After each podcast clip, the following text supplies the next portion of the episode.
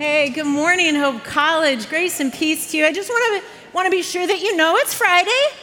Woo! It's Friday. You have made it through three weeks. Praise the Lord. You're doing awesome. And I know, I know, I know you got three tests next week, and I know that paper is coming up, but how good it is that we start this weekend here. Um, singing to God all grace and glory. So, welcome, welcome. If there are some guests in the house, as there probably are, we are so grateful that you're worshiping here with us this morning. Come back anytime. We love to have you. Um, we are eager to celebrate with you tonight, to have fun and connect with you at Men's and Women's Night Out. That's at Camp Geneva. Beautiful night. The other thing I want you to know is that I hope that during your time here at Hope, you get to know some of our neighbors. We have some great neighbors here at Hope. One of my favorite is right next door. It's Western Theological Seminary, that beautiful building right next door. I graduated from Western six years ago, and it is nothing short of a miracle that I did that. And it changed the course of my life. So if you ever want to talk about seminary, I would love to talk to you. To that end, come on up, Felix. You, this you. morning, um, one of our favorite neighbors, and here's one of our favorite presidents, uh, one of our favorite presidents. Uh, this is Felix Theonugraha, and he is the president of Western Seminary. He is a faithful um, president, pastor, preacher, and just brother in Christ. So we are glad to have you. Jennifer, Welcome, thank Felix. Thank you so much. Thank you. Thank you. Jennifer, it's a good thing you caught President Scogin uh, from the corner of your eyes because that's not what you said earlier before you saw him. You told me that I was absolutely your favorite president, but I'll take it. Hey, friends, uh, my name is Felix. I'm the president of Western Theological Seminary. I just want to say this right now, right off the bat. Please do not be a stranger in our building. Our building is open. You are welcome to use it. Come and hang out, use our library. Hope College students, you are always welcome at Western Theological Seminary. Absolutely. It's such a joy and a privilege to be here this morning. President Scogin, Dean Johnson, thank you for the invitation. I have two kids. I have a 14 year old son and a 12 year old daughter. And right now we're going through a stage where they are discovering that rules that we have always told them as absolute rules are not quite as absolute as they thought it once used to be. They were used to be. One of the rules that we're talking about right now is this rule no food upstairs or no food in your room. When my son was about three years old, I woke up one morning on the fifth day of December and I discovered in his room that he had woken up in the middle of the night, grabbed his advent calendar. You know this advent calendar, don't you?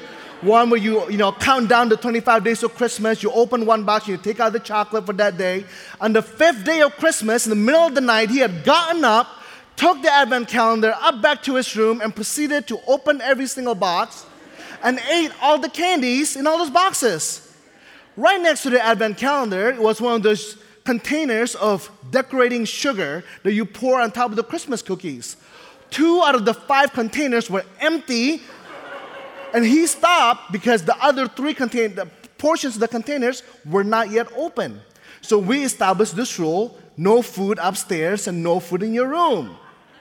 Well, now that they are 14 and 12, that rule's gotten a little, you know, we're relaxed a little bit about it because it's a lot easier to just poke your head in their room and say, listen, clean the food in your room, bring the dishes downstairs. You can probably think about rules like this in your life. Things, rules that you thought once were absolute, they are no longer quite as absolute as, uh, as, you, as you experience them. Maybe some of you are experiencing that right now as you come to college, starting your college career. Maybe it's simply because there's nobody watching you every step of the way, making sure that you obey those rules. Well, friends, the passage that we want to look at today, Matthew chapter 5, verse 17 to 20, is a passage that is followed by a series of six sections where Jesus sound like he's redefining some of the laws for the Jewish people. This is what he said, though. Do not think that I have come to abolish the law or the prophets. I have not come to abolish them, but to fulfill them. And then he goes on to express how much he really means by this. Not the smallest letter, not the least stroke of a pen will by any means disappear from the law until everything is accomplished. Friend, this is a key text because you started this on Wednesday. You will continue to look at the following text that follows this section, and you will see Jesus say things like this You once heard it said this, but truly, truly, I say to you. But what he has given to us in this section is a key to unlock the rest of these passages, a lens through which we view the rest of these passages. And this is what he's saying not the smallest letter, not the least stroke of a pen will by any means disappear. As I say these things, I am not abolishing the law, but I am here to fulfill them. To put in our present day terms, not even the dot of an I or the cross of a T can disappear until everything has been fulfilled. So, friend, that's my first encouragement for us today.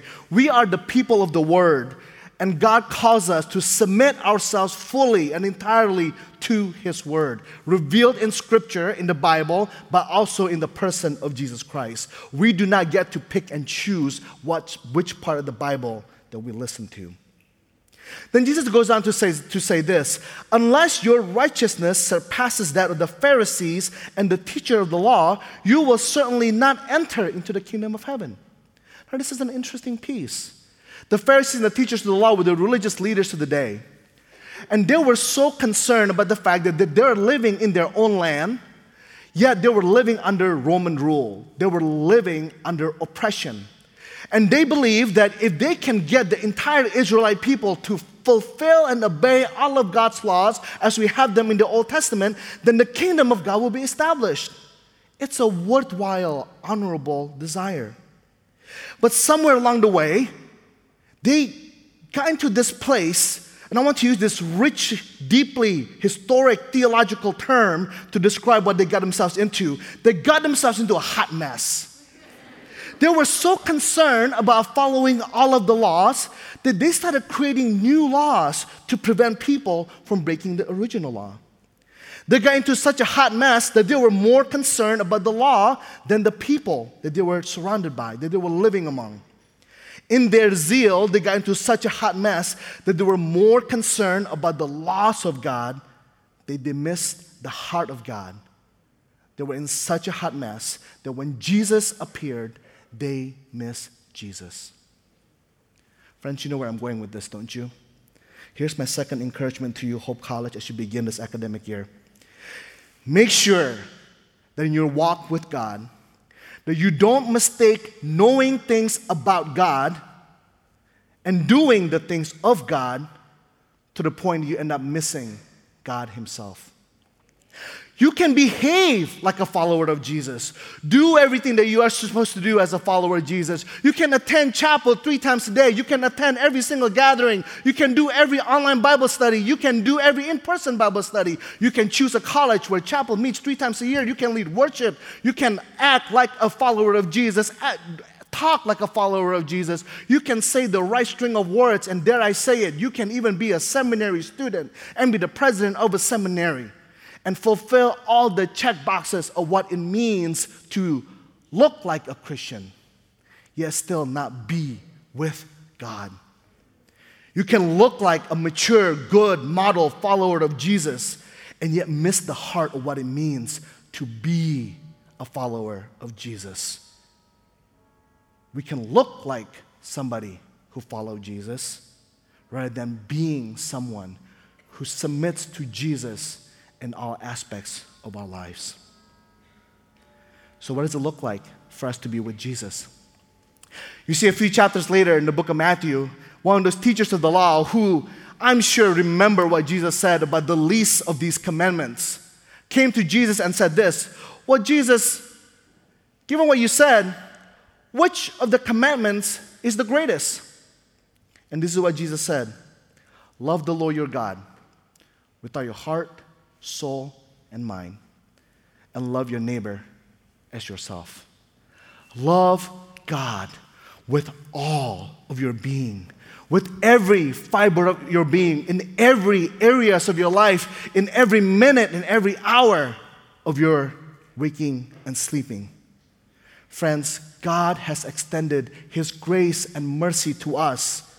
The question for you is this Will you respond to His love by loving God with all of who you are? Will you respond to His love for you in all areas of your life?